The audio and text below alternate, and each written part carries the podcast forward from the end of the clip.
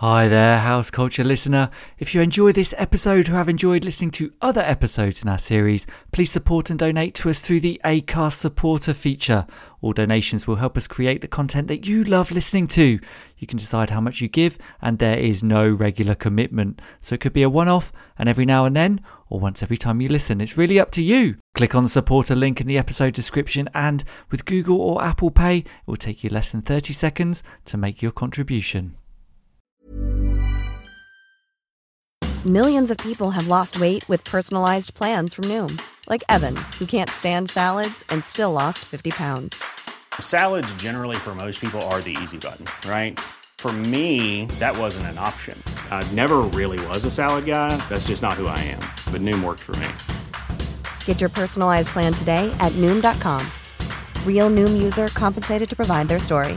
In four weeks, the typical Noom user can expect to lose one to two pounds per week. Individual results may vary. There's never been a faster or easier way to start your weight loss journey than with PlushCare. PlushCare accepts most insurance plans and gives you online access to board-certified physicians who can prescribe FDA-approved weight loss medications like Wegovy and Zepbound for those who qualify. Take charge of your health and speak with a board-certified physician about a weight loss plan that's right for you. Get started today at plushcare.com slash weight loss. That's plushcare.com slash weight loss. plushcare.com slash weight loss. Hey guys, I'm Topic, and you are listening to the House Culture Podcast. House Culture. Hello, everybody, and welcome to the House Culture Podcast with me, your host, Matt Rouse, the managing editor at House Culture. As always, I'd like to thank you for lending us your ears for the next hour or so. This podcast simply wouldn't happen without your support, so please continue to tune in and spread the word. And if it's your first time here, I'd like to welcome you to House Culture. We are a collective of house music fans who have come together through their mutual love of the beat to celebrate the spirit of house music. Our residency is on Instagram at House Culture Net, so if you don't already, head on over there to grab yourself a place on the virtual dance floor with over 100,000 other party people. And if club culture conversations are your thing, don't forget to dive into the depths of our huge back catalogue of over 50 episodes, featuring voices as diverse as Britain's fiercest drag queen DJ Jodie Harsh, house music super producers Meduza, recent Grammy Award winner Purple Disco Machine, and genuine superstar DJs such as Paul Oakenfold, Fatboy Slim, and Roger Sanchez. Whatever era of dance music you are into, we have got you covered. In this episode, we sit down with a DJ, producer, and remixer who has had huge success bringing back classic melodies for the modern dance floor, as well as creating massive anthems that have achieved well over a billion streams worldwide. It's the one and only topic. In this chat, you'll hear how scary it can be to make that transition from the studio desk to the DJ booth. From being in a studio, being alone, no one's watching you and everything, to go on stage and to have like the full intention of everyone. Yeah, in the beginning, that was definitely intimidating or, or almost. How you should never dismiss your own creations. That's also how Breaking Me came about. We didn't really were hyped about the song actually, but then like three months later, we went to Miami and we were like, I think we underestimated that song. Uh, maybe we should finish it now. And then six, seven weeks later, the song was released. What it's like to have a massive hit single during the pandemic. It was really crazy to have like a global hit and not seeing it perform live. And the first time I did play it was in Exit Festival in Serbia. And that was over 18 months after the release of Breaking Me. and his thoughts on why the dance music community is so special. I think all the people in the, in the dance music are very open minded. It's like no matter who you are, you're always very welcome, and it doesn't matter where you're from. And that's what, what, what I really, really enjoy about dance music. I hope you enjoy this one. This is Topic. House Culture. Hi, Topic. It's great to have you on the House Culture podcast today. You are an artist that burst onto the scene in 2014 and has never looked back since. You've released a huge number of club bangers since then, with a massive single, Breaking Me, having achieved over a billion worldwide streams. You have a very specific sound and have collaborated with some huge stars along the way. However, we always want to start at the beginning and understand how you got to where you are today. So, can you tell us whereabouts you grew up and how you first discovered dance music there? So, I grew up in Germany, and um, I I'm coming from a not very um, musical family mm-hmm. actually. And none of my brothers or sisters played uh, any instruments back then, nor my parents. I think my mom went to a choir class in school. That's about it. and um, yeah, at some point when I was 15 or 16, um, our music teacher decided to show us the, the software Logic. Mm-hmm. And um, for some reason, I really loved it. And in the beginning, I loved the technical part and not really like the, the music. I just like to discover to, the software. And then once you got into it, the, all, all, your possibilities to go, you can you can do whatever you want. And mm-hmm. um, I think that's what, what really fascinated me in the beginning. That when you had a PlayStation game, you you were very limited in what you can do. And with Logic, it, there was basically or there is no limits. Mm-hmm. And um, yeah, then from then on, I stopped playing PlayStation. And uh, after school, I always went to my laptop and um, tried stuff on Logic. No way. So you were actually creating music and creating things in Logic before you were even old enough to go out and clubbing and experience the kind of dance music scene in that sense?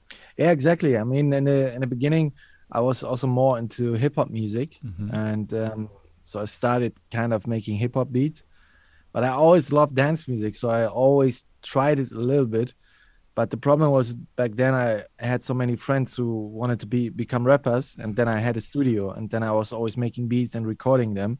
Mm. So there was not so much time always for making dance music. That came a few few years later then mm-hmm, mm-hmm. and how much um like how much success did you have with the with doing the hip hop side of things were you just producing tracks with your friends did you say or was it like you were releasing stuff and getting some success there yeah i mean in the beginning it was definitely mostly for for my friends or for for local rappers that uh, that heard that um, all right that guy has a studio and he he can make beats mm-hmm. and then um, also like stranger people came to me and i worked with them or i connected with some people on myspace back then mm-hmm. and um, then i invited them to my studio but um, that was not really successful back then i mean there were some songs that kind of got viral on myspace but it was mostly um, local and kind of like in town. Mm-hmm, mm-hmm. And so, whereabouts in Germany was it that you grew up? Uh, I grew up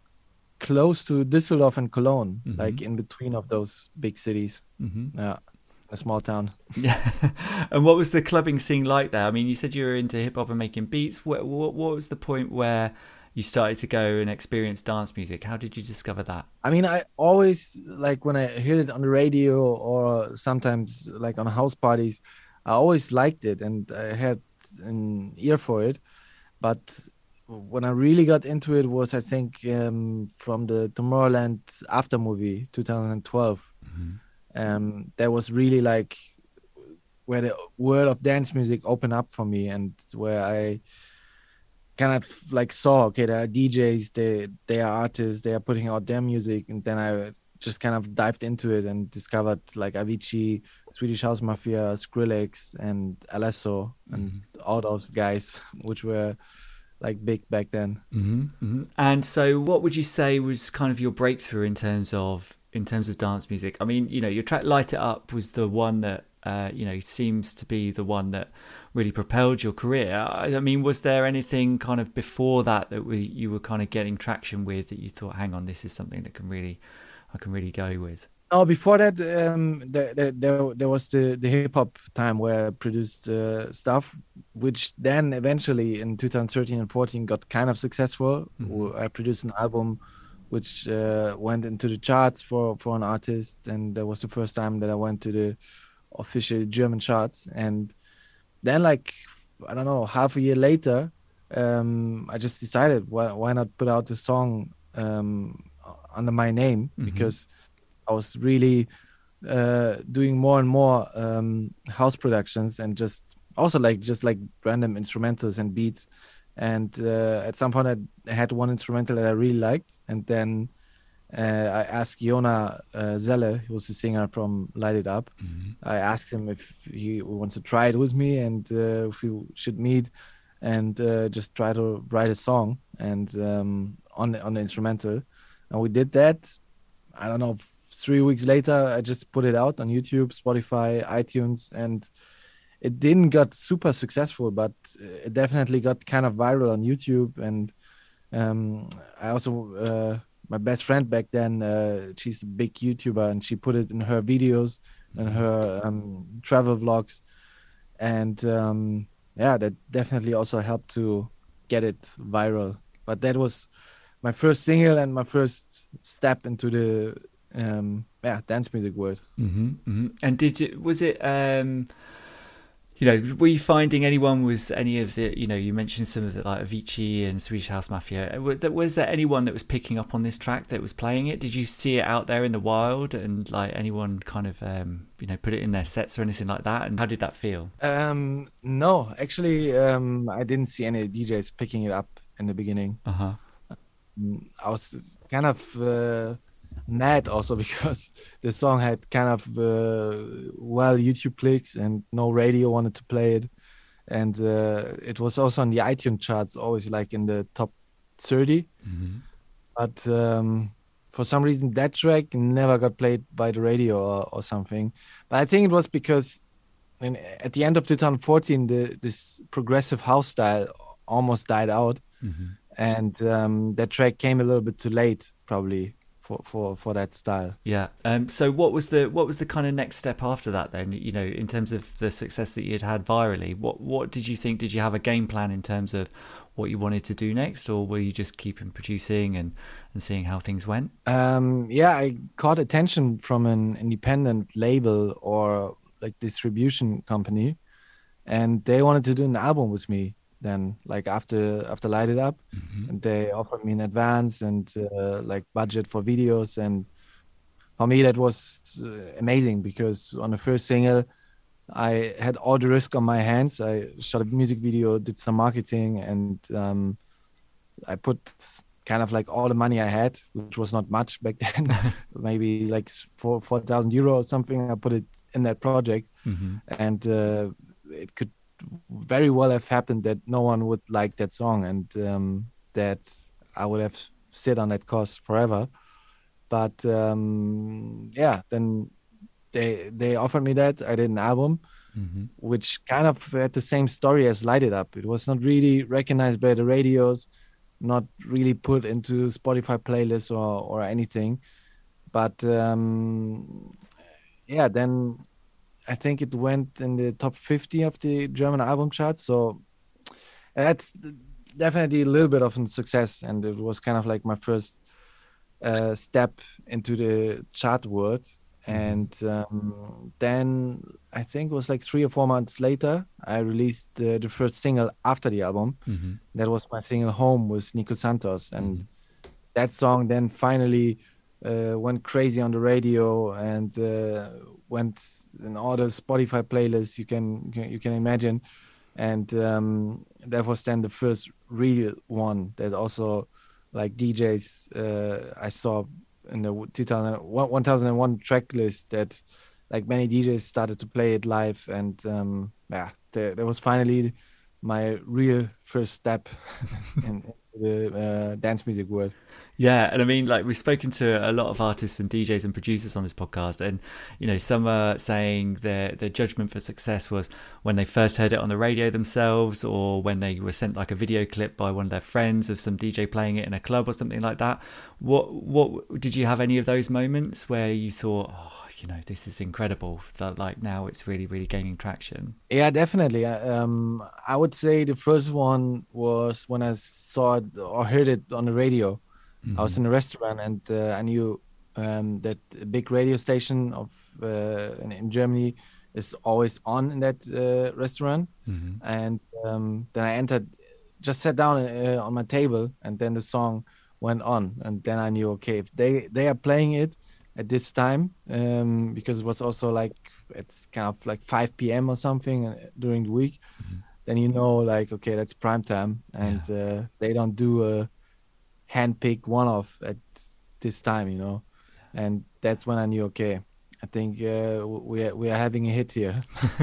I mean, did you have to tell anyone when you heard that um, when you were sat down? Like you'd be like to one of the waiters or something like, "This is this is this is me," or like any of your friends. is there anything any feeling like that? It was funny because I was with Nico Santos actually, no the way. singer of this. Yeah, we we were together there, and um, we were just like, "Wow, this is incredible."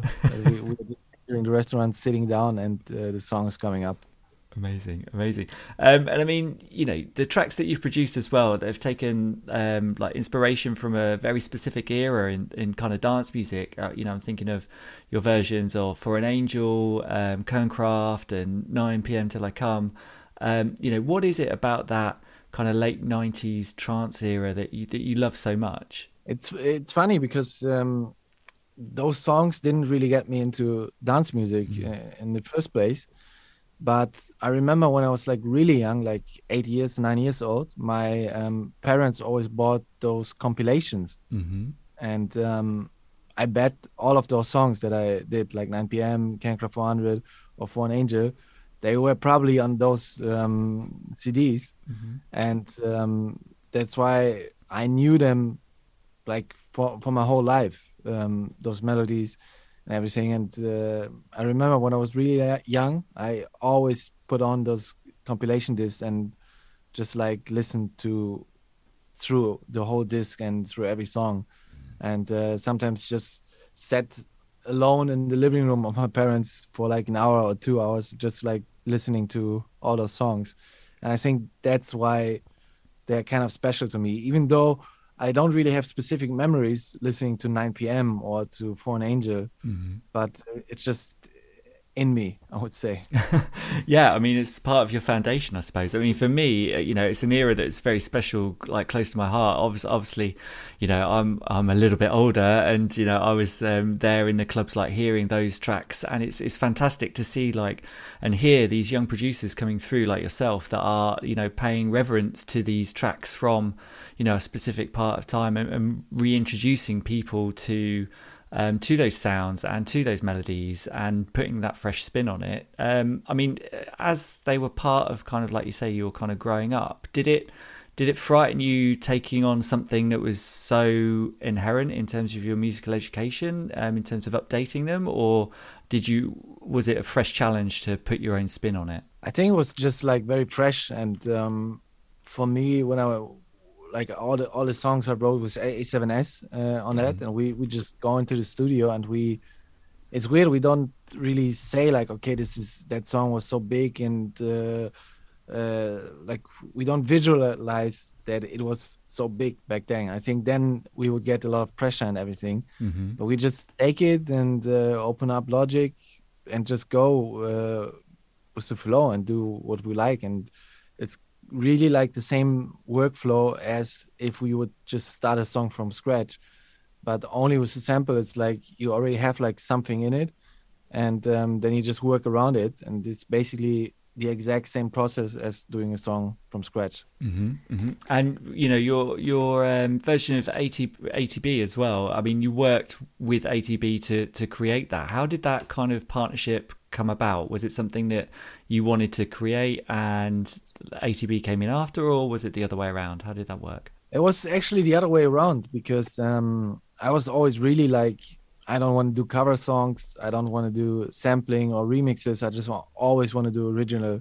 stuff. And then ATB asked me if I would wanted to do it, but then he already said like we we want to have a new song around it, and we don't want to just like make this song a little bit new and remix it. Mm-hmm. And um, then, then I thought like, okay, this, this that can be interesting. I love the melody. I love the sound of 9 p.m and um, then I spoke with A7S. He was also up for it, and yeah, then um, the first step was that I created an instrumental, like in in my vibe a little bit.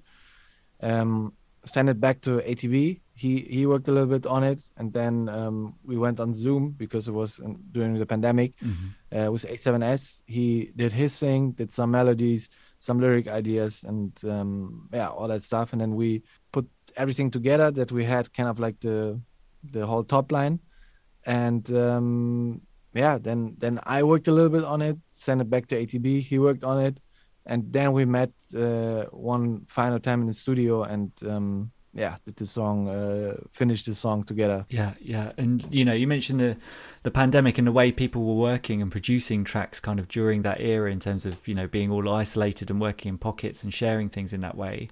Is that how you like to kind of work now, um, or do you prefer to all try and be together in the studio to collaborate and feed off each other? What's your kind of vibe when you're when you're creating? No, I actually hated uh, the Zoom sessions.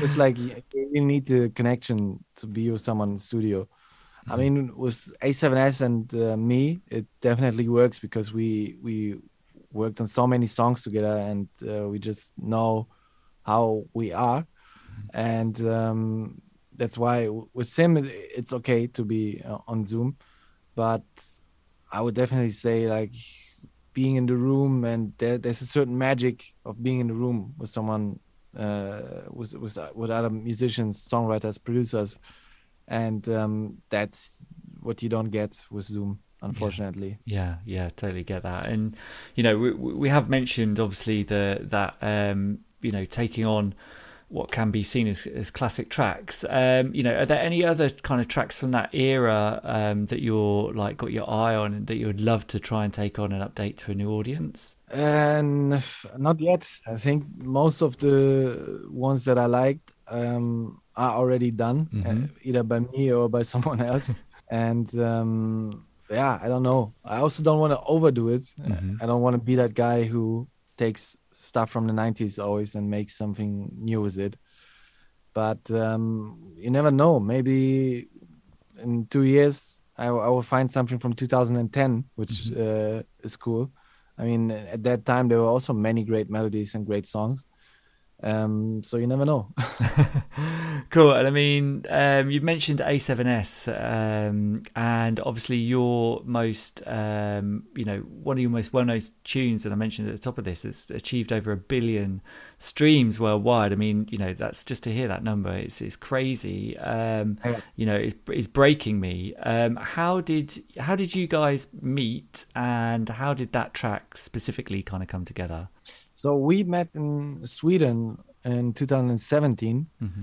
and it was just like a random songwriting session. I went to Sweden for a week to uh, meet with some uh, songwriters, and um, yeah, and then we we just met in the studio and had a cool session. And from then on, we just uh, we, we, connected very well, and uh, always stayed in touch. Always when I came back to Sweden, I've met with him, and um, it was always amazing working with him. And um, after like one or two years, we started meeting more, going on songwriting trips together, and uh, then also becoming like very close friends actually. Mm-hmm. And yeah, then we we kind of like worked every two or three months. We we traveled somewhere together and um, yeah, worked worked on songs. Mm-hmm. And um, that's also how Breaking Me came, came about. We were traveling both to Berlin actually, and um, there we had a session, and that was in summer of 2019. And um, at first we we didn't really were hyped about the song actually. We just uh, had like some of the melodies, mm-hmm. and that was it. And um, we didn't have any lyric ideas or, or, or anything. But then, like three months later, we went to Miami for also like a songwriting trip, and we put back on the project uh, of Breaking Me, and we were really like, I think we underestimated that song. Mm-hmm. Uh, maybe we should finish it now, and then we finished it in Miami, recorded it, and then yeah like six seven weeks later the song was already released. Yeah and uh, you know that you've described it yourself as as melancholy dance music. I mean it's not often that you you hear dance music that is kind of introspective in that way. I mean um, is that the sound you were trying to create when you set out to make that track in terms of it being having that kind of melancholy feel? Yeah definitely. Um, it's weird. I always liked uh, melancholic songs when mm. even when I was a kid. Uh, I always like sad songs for some reason. even though I'm not a very melancholic person. um, it just makes me happy to listen to sad songs. um, that's why I always had a struggle in the beginning of finding my my sound because you know, as you said, like dance music is always uplifting and it's not really like something melancholic, and that's why in the beginning it was really tough for me to to find something that's uplifting, but also that is melancholic. And um, then after after a few years now, I definitely know how to create that vibe to have like a melancholic thing in it, but also um, yeah, like the uplifting touch that you can still play it on festivals. Mm-hmm. And you know, it came out during the pandemic as well. I mean, were you surprised at its success? Uh, you know, you kind of said that you you revisited the track and then you realised, you know, it's, it's going to be it's going to be a big one. You know, um, um, obviously it was released during that that period. And what has has it been pleasurable to to be able to play it to live audiences again now and to see that kind of reaction? Just talk us through that a little bit. Yeah, I mean, it, it was really crazy to um, have like a global hit and not seeing it perform live and mm. uh, not seeing the reaction of the people. And I mean, I saw it a little bit because many people tagged me on on Instagram when they were listening to it. But um, yeah, definitely was a weird thing to not be able to play your biggest song of your of your life. Um, and the first time I did play it, was in uh, at the Exit Festival in Serbia. Mm-hmm. That was kind of like the first uh, festival after p- the pandemic, and that was over 18 months after the release of Breaking Me. but uh, it was definitely a great feeling to finally see people singing that song. So when you're playing, and you mentioned it was 18 months since that had been released, when when you were actually going out and playing live again, had you built up um, amassed a whole bunch of tunes over those 18 months that you really wanted to play out live or were you like being mindful of no i've got to keep things fresh and up front for the audience you know? How did you kind of manage that that performance playlist that you had when you were out there back out there after the pandemic? Actually i'm always a guy who uh, does things um, at the latest point possible. like my, my deadlines are always like the, the the last one or two days. I always go crazy because I didn't do anything, and luckily that was also the case with the set list. Mm-hmm. I just had like two sleepless nights before the festival because I had to finish all the songs and uh, I like find new fresh stuff, find new mashups to make Mm-hmm. And um, yeah, it was two two days before the festival that I started. no way, no way. And um, so you know, and you've mentioned A7S like a few times as well, and obviously you know the, that's who you collaborated with for Breaking Me. I mean, you know, how do you guys kind of work together? Um, who looks after what, and do you how do you manage any kind of disagreements in the studios? Is it an easy flow between you, or is there often an argument, a point of friction? Like how do you how do you collaborate? No, it's usually there's not really um, friction points, but I mean, of course, there are many friction points, but um, we are kind of fast in like agreeing what's good and what's bad, and like no one is uh, pissed off uh, if I say that's not good or if he's saying this is not not so good um, we are always kind of like um, yeah ob- objective mm-hmm. about mm-hmm. it and um, that, that, that's that's really good and uh, in terms of who's doing what he, he's more of a songwriter and um, lyric writer and i'm more the producer mm-hmm. so we, we, are doing always both at the same time like i'm always starting production he's always starting like with some melodies and um, that's how we we are building the the song up over the session mm-hmm. and um, so that's why after a session we usually have kind of like a finished song with a finished production or not not like finished production but the finished demo production that you already can hear like where the song is about to go Mm-hmm, mm-hmm. And are you are you kind of a perfectionist in the studio, or are you happy to to take things out and kind of road test them and judge an audience reaction, then go back into the studio and tweak things? How do you how do you operate in that way? I think um, we are less perfectionist than than we think we are, because we kind of like once we do something we like, we we stick to it and don't go crazy about it. Mm-hmm. I mean, I can get a little bit perfectionist about the production to go into it and fix uh, like small details all the time, but also over uh, over the time now, um, I'm getting less in that because I'm just realizing how you don't realize all the or, or like that the crowd is not realizing if you do like like those minor changes all the time, and um, that's why I'm kind of like yeah more more chill about it.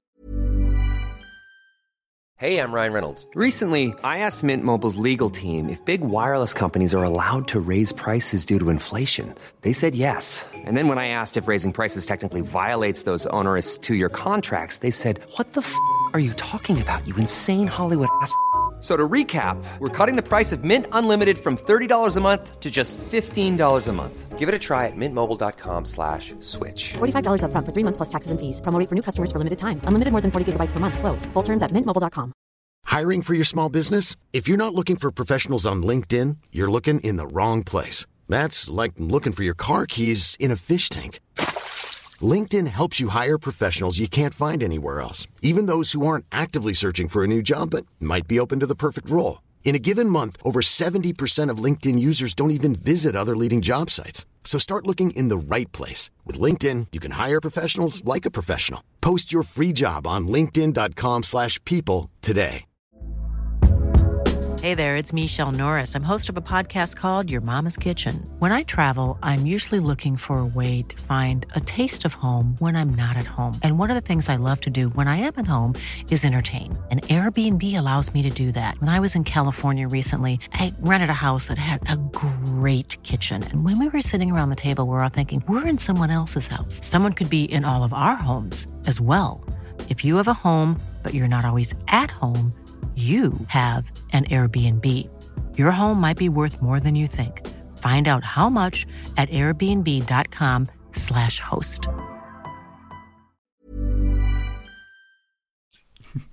Cool. And you know, in terms of you know, it sounds like through kind of your journey as well, it's been more kind of production based and then a transition into kind of performance and DJing. I mean, uh, was that transition daunting at any stage? You know, if you're a, I'd imagine being an in-house, in-studio kind of producer, and then suddenly you're in front of a live audience. Um, you know, how, did you find that daunting in any way? Oh, definitely. It was definitely um, like a hard uh, crossover, like from being in a studio, being alone, uh, no one's watching you and everything, to go on stage and to have like the full intention of everyone.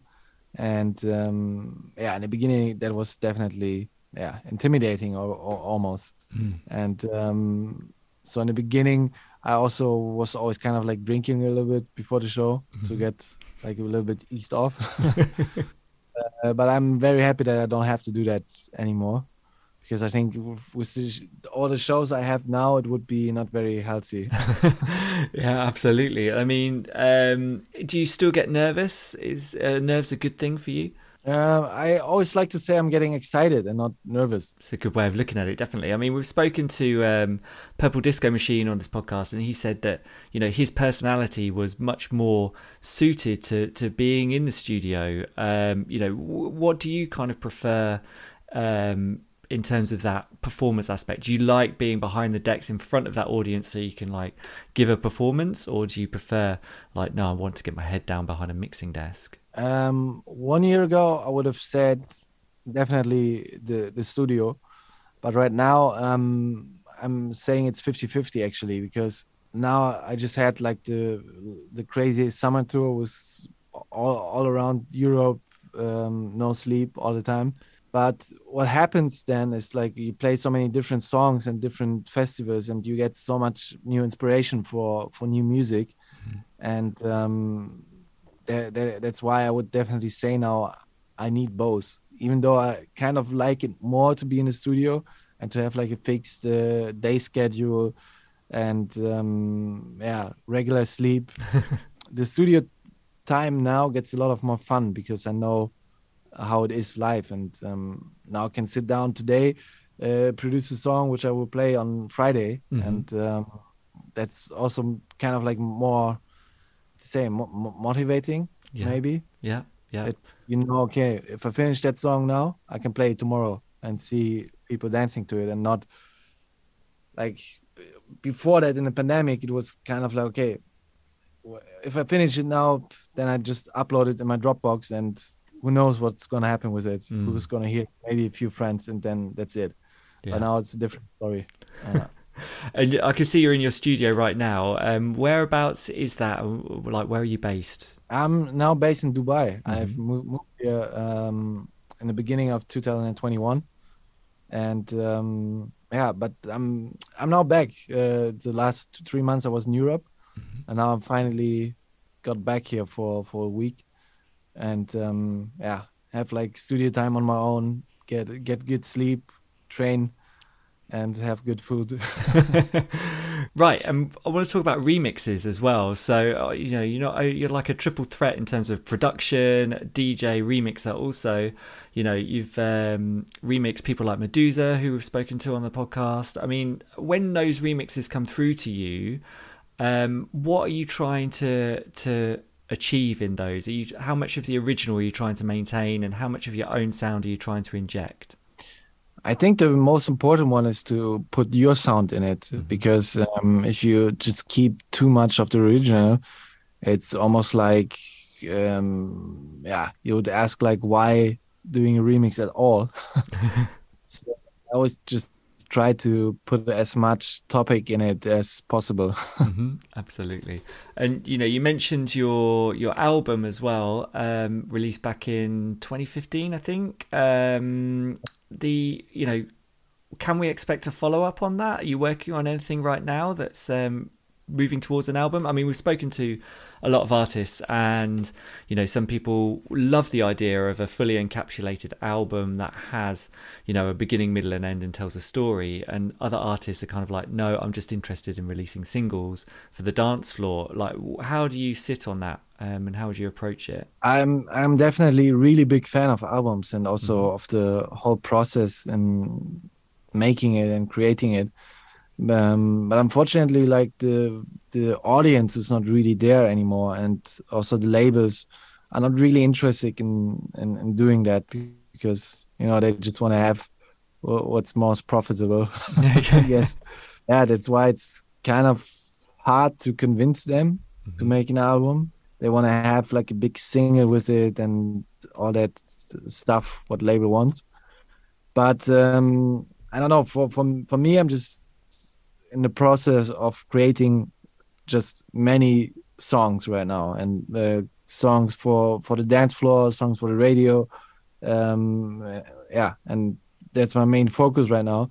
And if it's going to be an album at some point then i'm happy. And if not then it's just going to be a lot of singles which um, is also fine as long as it's going to be released and people are about to hear it Yeah, yeah. And is there ever a temptation to, you know, hark back to that era of when you were producing, you know, slower stuff like more hip hop stuff? You know, it, would is there ever a temptation to to go and produce a bit more of that again, or feed that into your music like you're producing now? Not for my project i mean uh, i could or i am actually doing it for for other artists i'm still a producer um, for various um, different singers but for me right now i don't see it uh, coming back um, to make slower stuff. But but also you never know. Um, maybe in a few years i'm i'm older and i'm like okay let's make now chill out music.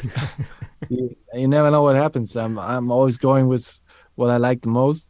But right now i'm really like okay i want to make stuff that works on the dance floor that gets people dancing and people hyped. This is my main motivation right now Yeah, yeah, and you know, you you've mentioned, um, you know, your pack diary, and what have you got kind of coming up that you're looking forward to, that you're most excited about, and you know, what what kind of places are you going to you might not have been before, or places that you'd like to go that you haven't been? What's kind of in your diary? Um, we are just setting up a new um, America tour, North America. Um, I mean, I, I've been there last year already, but um, I really enjoyed it, and um, it's it's definitely nice after the European summer to go to the States because it's such a different vibe and the people are so different there, and the the venues are also so good, and I really enjoyed it. So I'm definitely looking forward to that. And for late autumn, winter, we are still figuring out if I can go to Asia. That would be amazing because in Asia I haven't, I only have been one time, like um, on my own for just for holiday, mm-hmm.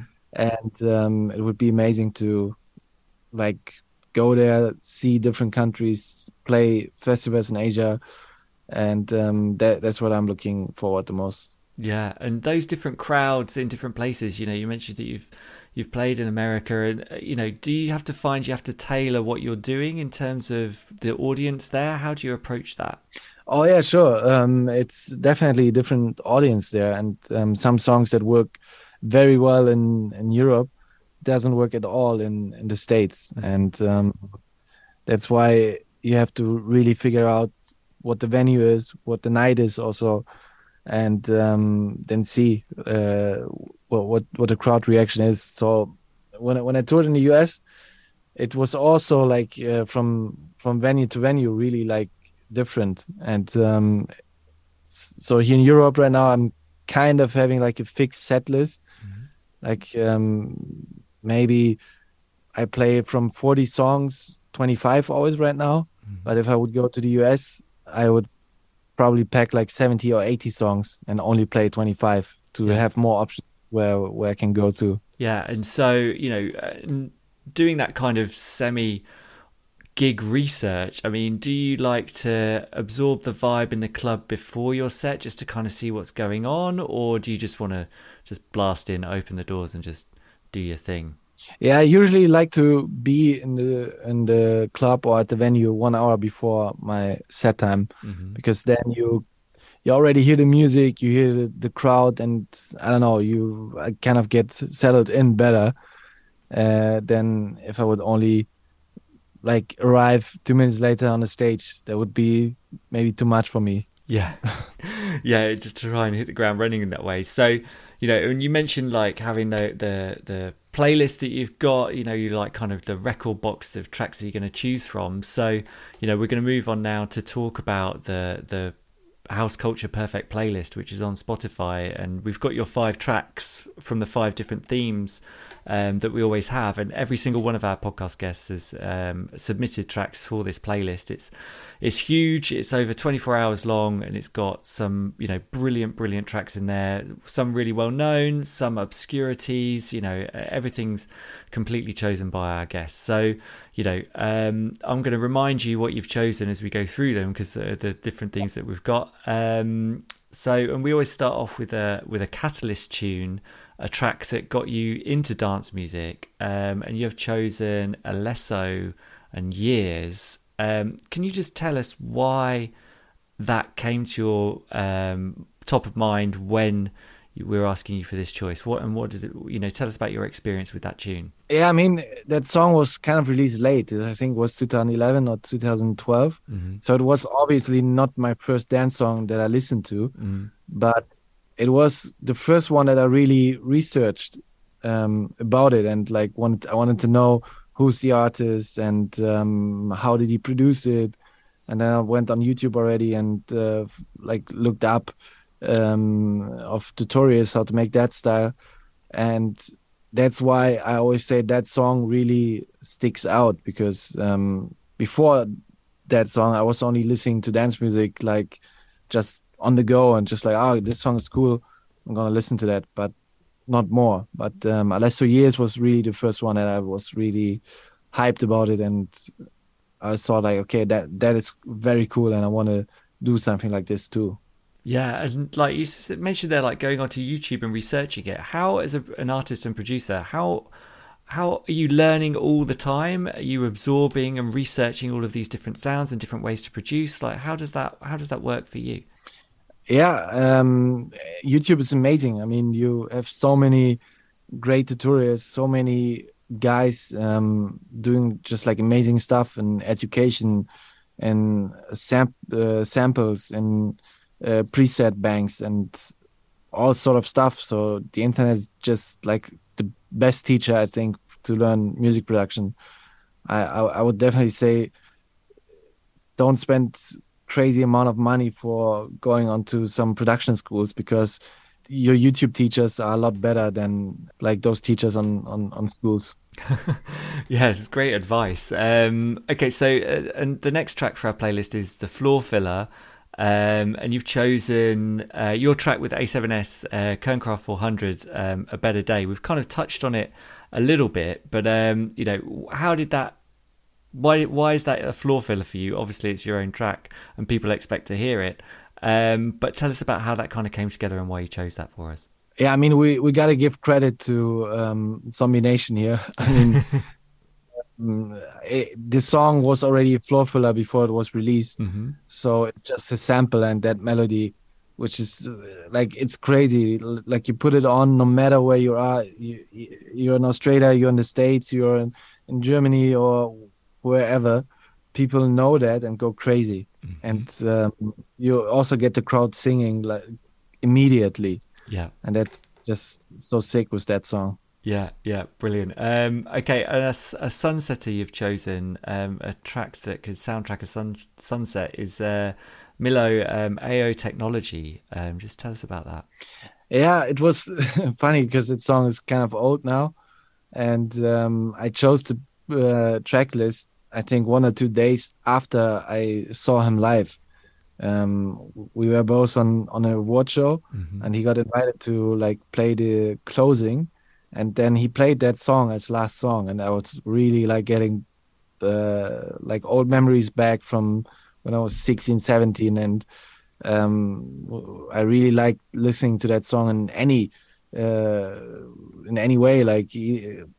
Like sometimes we we listen to it before we went to the club with friends, and even though it's just an acoustic song it had so much energy and um, people always loved it. Yeah yeah it's a be- it's a beauty. Um, okay so a, t- a tearjerker um, you have chosen don't worry child don't you worry child by swedish house mafia. Um, why is that so meaningful in terms of a tearjerker for you? Yeah i was also thinking of putting that song into the years alesso song because um, that song means even more to me in terms of getting into music, uh, into dance music, and um, it was also kind of like uh, not not too long after I discovered Years by Alesso, I, that song came out, and then like I was really into dance music, and I thought this is the coolest thing in the world right now. Mm-hmm.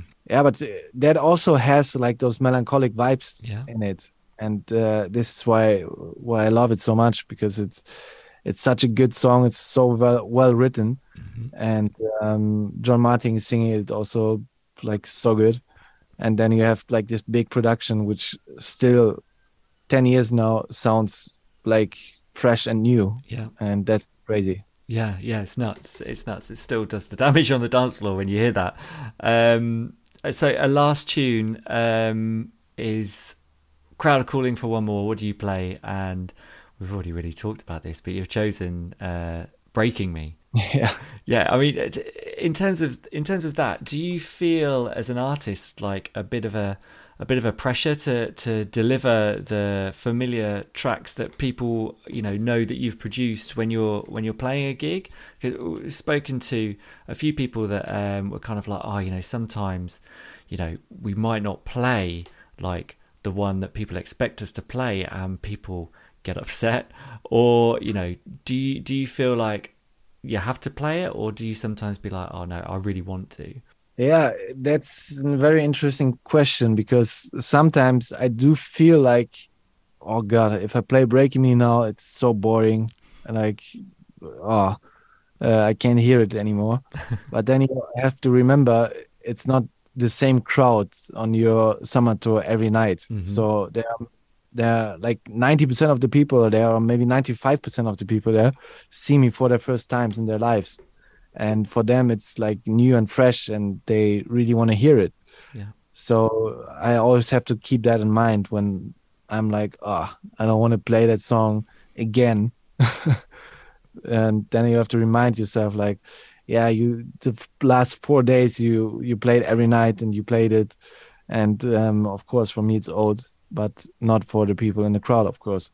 So we we will see how I think about it in five years about breaking life, but but I guess that song won't leave my my sets for my whole life anymore. Mm. What I like to do, what I'm still doing actually, is to make different edits with it. And um, la- last week I played Tomorrowland main stage, and I actually like um, played a new mashup from uh, Your Love 9 p.m. Mm-hmm. or like a new a new production on it. Like I produced in a whole live uh, version of it, which is not released and which mm-hmm. probably won't be released also. And this is what I like, and to tweak it a little bit over the time, make it more fresh over the years. And um, I think this is the way to go also with Breaking Me. Right now, I'm still playing it with a mashup of a song by David Guetta and Morten. Mm-hmm. But I think in the winter now, I will probably make a new live edit myself uh, with Breaking Me. Excellent, excellent. Yeah, I mean, just keep it fresh for not only for yourself but for the crowd as well, and you're still giving them an element of, of what they want. I think is is the way to go. Exactly. Yeah, yeah. yeah. So I mean, you know, this is um, this is the end of the interview. So we always end up with one final question um, that we always ask our guests, which is, um, you know, we are house culture, and we are all about uh, the the scene, the community, the DJs, producers, club owners, promoters, everyone behind the scenes. Um, you know, and obviously you are a huge part of that now, and massive success in terms of what you've been doing when you take a step back and look at what you've achieved and what it's given you in your in your life, what does it what does the dance music and house music community kind of mean to you? Oh, that's a really cool question because um, a few days ago I was talking with a friend about um, where, where do you feel most com- comfortable with which people? Like, what is it the nationality? Is it um, like a country, city? Mm-hmm. And then um, he said like a country and a vibe, but then uh, I was saying I actually feel most comfortable on when I'm with people from the dance music, like on festivals and on clubs, mm-hmm. um, because I think all the people in, in the dance music are very open minded, and um, it's like no matter who you are, um, you're always very welcome, and it doesn't matter where you're from, and that's always like a nice feeling on on those festivals or in clubs when you meet the promoters and you're having dinner. Like it feels like a very small world but a very like accepting and uh, cool world. And that's what, what what i really really enjoy about dance music. Perfect. No that's a brilliant final thought to end on. That's um that's fantastic. Thank you so much. Thank you man. House culture That was fascinating, wasn't it? Really interesting to hear how the new breed of DJs and producers are making their mark in dance music. And if you want to get some more topic in your life, his latest single called All or Nothing sees him making sonic synergy with vocalist Harvey and is available on all streaming platforms now. As we're talking about tracks, don't forget that you can find the House Culture Perfect playlist on Spotify. This is the home for all of our interviewees' thematic submissions and is an absolute beast of banging beats. So make sure you give it a follow, stick it on shuffle, and turn it up loud. Then, with that as your soundtrack, please do all of that other good stuff for us. Loving, liking, tweeting, and sharing. This podcast is one of the most shared in the world, so pass the message on to that neighbour of yours on the dance floor. We also love to hear your feedback, so whether that's in a review on Apple Podcasts or a comment on our Insta, please get in touch and we'll make sure to give those kind words some recognition on a future episode. This time around, I'd like to say a big shout out to DJ Matt Hall, who loved listening to our last episode featuring Judge Jules, and that the judge's sage advice has, when Matt's DJing, inspired him to maintain eye contact with the crowd on the dance floor rather than on his laptop. I'm so pleased to hear that, Matt, and I hope it makes for a more positive approach when playing live. If you, dear listener, would like to see more of what we do, make sure you follow us on Instagram at HouseCultureNet or by following the hashtag TrueHouseCulture. Or if you want to get in touch with me directly, you can do that on Instagram at DJ Matt Thanks for listening, rave safe, and see you next time. House Culture